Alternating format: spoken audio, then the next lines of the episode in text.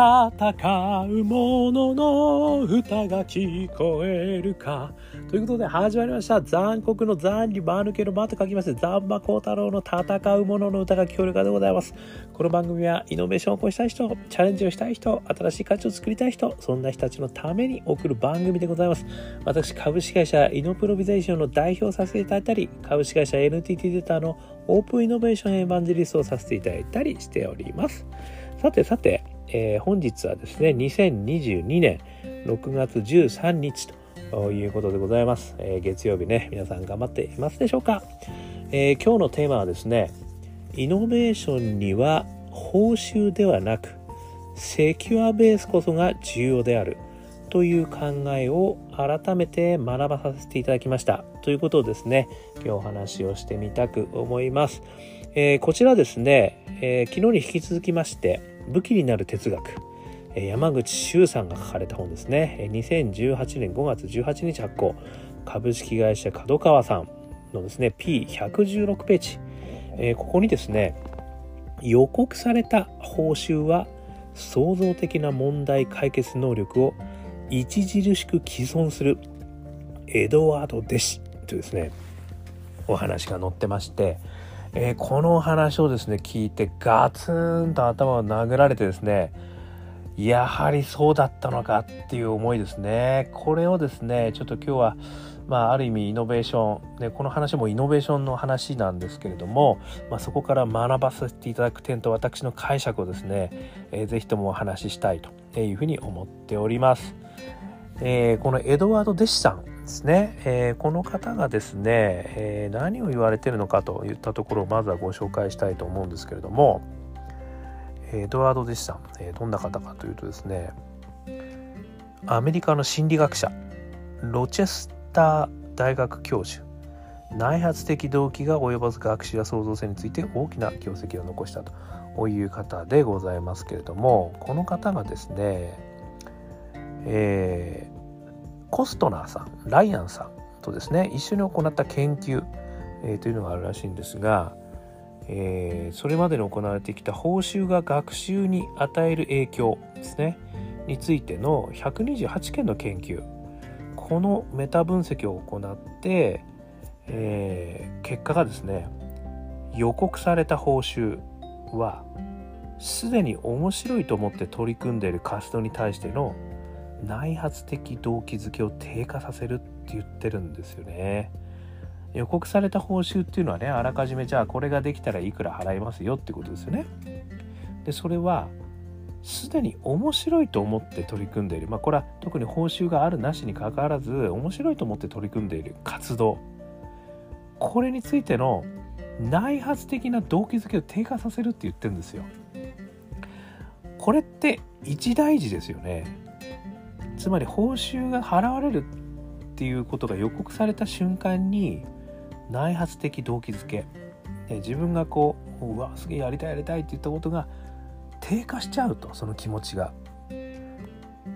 これどういうことかっていうとですね質の高いものを生み出すためにできるだけ努力しようということではなく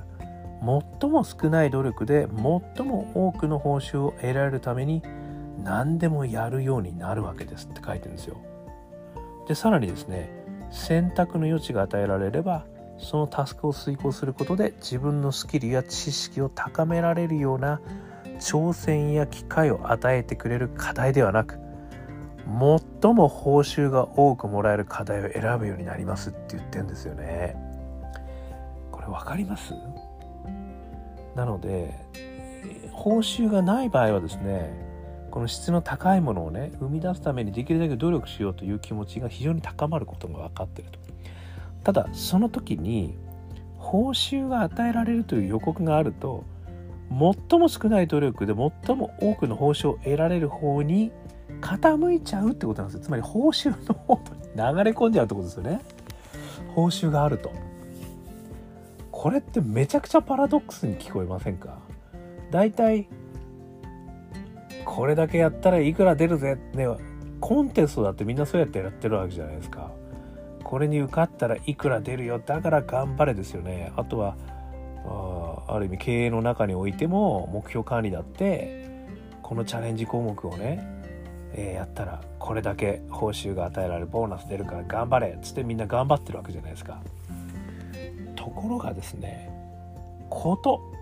イノベーションにおいてはですねつまりすでに面白いと思ってこう内発的動機でこうやってるわけですよねイノベーションってねやっぱり。でそれに対しての動機づけを低下させちゃうってことなんですよ。なので通常のっていうかねまあ一般的に言われる経営的思考の飴ですよね報酬という飴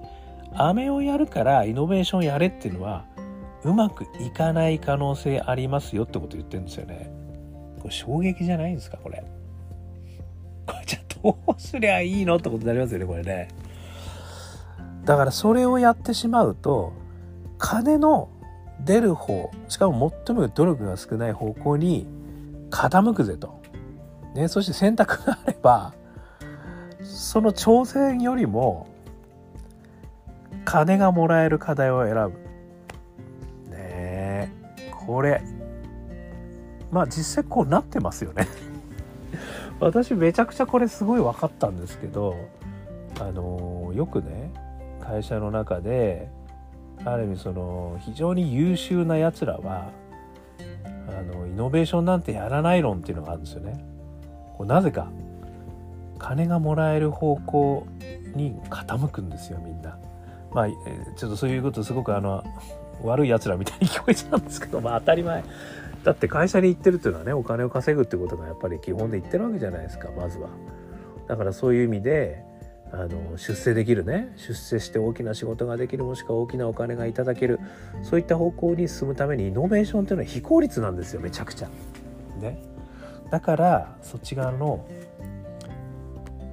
効率的に最も報酬が多くもらえる課題を選ぶようになるんですよね。でそっち側の方に出世頭の方は行くでイノベーションの方にはある意味変わり者が行くっていうねこれに全く合致してますよね。これね私本当に改めてねあそういうことねと予告された報酬というものがあると人間ってやっぱりそっち動くんだねってことが論文でもうそういうふうに言われてるんですよね。いやこれはねすごくあのー、まあ腑に落ちたとともに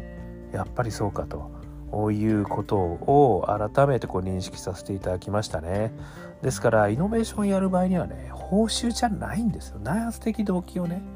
妨げることになってしまうということなんですよ。そしたらどうしたらいいんだということがねさらにこの後にこう素晴らしいこと書いてあるんですけどこれはですね幼児教育からヒントを得てるんですよね。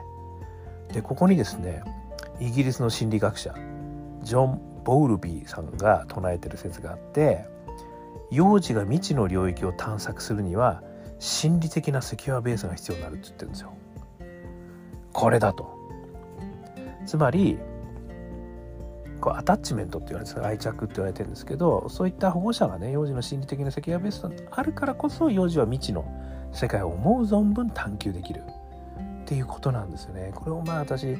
子育ての本ね前も何回かお話ししたことがあると思うんですがアタッチメントすごい大事なんですよね。こう触れ合いとかね愛情があるよってこう示してあげること。それによってまあある意味幼児にとっては全てがあの未知の世界なわけですからね。そういう意味じゃ。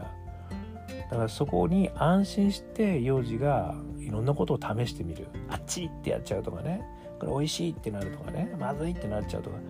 そこにはそのアタッチメントセキュアベース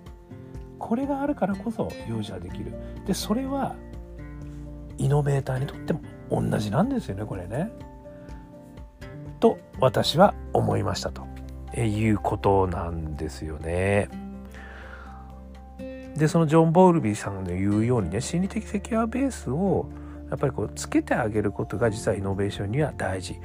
で報酬ではないと。で報酬をやることによってイノベーションは高まらないということなんだろうなと私は理解したんですよね。で報酬やることによってね高まることはありますよね。なんかやっぱりこれをやるんだっていうことでね。で報酬のためにそれやるんだってことはあると思うんですよ。でもイノベーションってやはり私が理解するところは内発的な動機がやっぱりすごく大事で要は金じゃないんだともうこれやりたくてしょうがない。もしくはこれでこの人に対して何とか解決してあげたいんだと。でそこに金が絡んでくるとある意味欲に目がくらんじゃう。でそっちの金の方に流れちゃうよと、ね、いうことを言ってるような気がいたします。で私の解釈ですねこれね。なのでやっぱりイノベーションには報酬じゃダメだと。それよりも思い切って君がやりたいことやりなさいと。で失敗しても心配すんなと。でそこにはセキュアベースがあるから、ね、君を守ってあげるから俺が。だから大丈夫でやってみろっていうところが必要だってこと。改めてこれはね示していると私は理解いたしました私なんかもですねあのこのイノベーションに関してはこういうことをお話してるんですけどあの起業をねやっぱりこの清水の舞台から飛び降りるようなことにしてはいけないと思ってるんですよね。ただね一部ねなんとなくその起業家っていうとねああ勇気があるんですねとかねなんか「いやもう失敗怖くなかったんですか?」とかね「いや失敗怖かったけどもう思い切ってやったんです」みたいななんかそういうこう失敗にもめげないカリスマ性があって鉄の心があってで全く折れない人たちがやっぱりできるもんだっていうふうになんとなく思われてんじゃないかと私は思っているんですよね。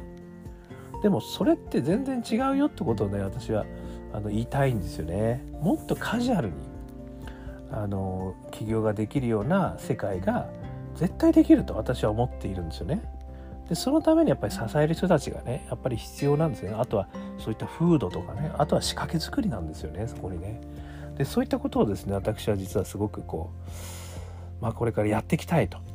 ね、いうふうに言っているんですよね。で以前もねエイプリルフールの時にお話しさせていただいた通り私のエイプリルドリームねついに全世界1世帯あたり1起業家が1法人化が実現しましたついに全世界1世帯あたり1法人化が実現しましたこれはつまり何かっていうと近所のおじちゃんおばちゃんが起業してる世界ってことなんですよね。別におじちゃんおばちゃんでなくてもいいんだけど。ね。いやー、ね、奥様また起業したんですってみたいなね、ことなんですよ。そうなのよ。うちのね、あの6歳の息子がね、起業するっていうもんだから、ね、これでね、6社目なのよね、みたいな。で、最初の2社はね、もうね、ちょっと飽きちゃったから、あの、やめたんですけど、みたいな。これぐらい、あの、ね、すき焼き作るぐらいな感じであの 起業するというぐらいなカジュアルになるとねこれ私すごくいいなと思ってるんですよね。でそれをするためにはですねもう一回すき焼き作ったらもう失敗したら終わりみたいな感じにしちゃいけないんですよ。まあ今日のすき焼きはちょっとしょっぱかったからまた明日作りゃいいじゃんみたいな感じぐらいにやる仕掛け作りが必要なんですよね。でこれは口で言うほど簡単ではないんですよ。分かってる？んです私も。ね。そんなことができれば苦労はしないよとねすごくあの言いたくなる気持ちもありますしでもそこをねやっぱりこう変えていくそしてそういった仕掛け作りをイノベーティブな仕掛け作りにしていくってことをね私はちょっとやっていきたいというふうにあの思っているということなんですよね。なのであの報酬じゃないんだとこれはねすごい大きなメッセージだと思います。報酬ではないとセキュアベースであるとここがね一つで私はあの今日改めて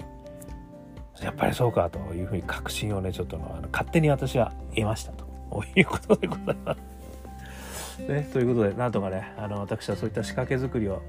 えー、考えていきたいというふうに思っていますのでね皆様こうご期待してくださいませということでねあのこれがいつになるか分かりませんけど、まあ、地道にちょっとやっていきたいと思いますんで興味のある方はお問い合わせくださいませ。ということで、えー、今日もですね、アンカー .fm、えー、お話をさせていただきました。毎日ね、登録していただければ、毎日配信されますんで、よかったら聞いてみてください。えー、Apple Podcast ね、それから Google Podcast、それから、えー、Spotify、いろんなとこでも登録すれば聞けますよ。あとはね、Facebook、Twitter、えー、Instagram、LinkedIn、まあこういったところもですね、私やってますから、孝太郎ザンマね、残酷の残に丸けるま光る太郎、これ見ていただくとですね、あのいますので、よかったらコメントもください。ね、いいねもください。シェアもしてください。で、嬉しいな、そうなしてくれると。そして、えー、香港ラッキーズ中年ワンダーランドね、絶賛ストリーミング中でございます。私の歌っているアカペラグループでございますね。香港好きな運と書いて香港ラッキーズ。中年不思議国と書いて中年ワンダーランド。ね、こういったところをぜひとも、えー、元気が出るんですよ、これとにかく。ね、しょぼしょぼした、あの、塩塩、塩塩プーになってる人もね、これ元気出ますよ。朝聞くのがおすすめです。ということで。えー、そして最後にね、一人からでもイノベーションができるぜ。ということをオープンイノベーション、えー、21の秘密というね、本も書いておりますので、よかったら電子書籍、それから、えー、書店で見てみてください。ということで、今日も聞いていただきましてどうもありがとうございました。それでは皆様、頑張りましょうまた明日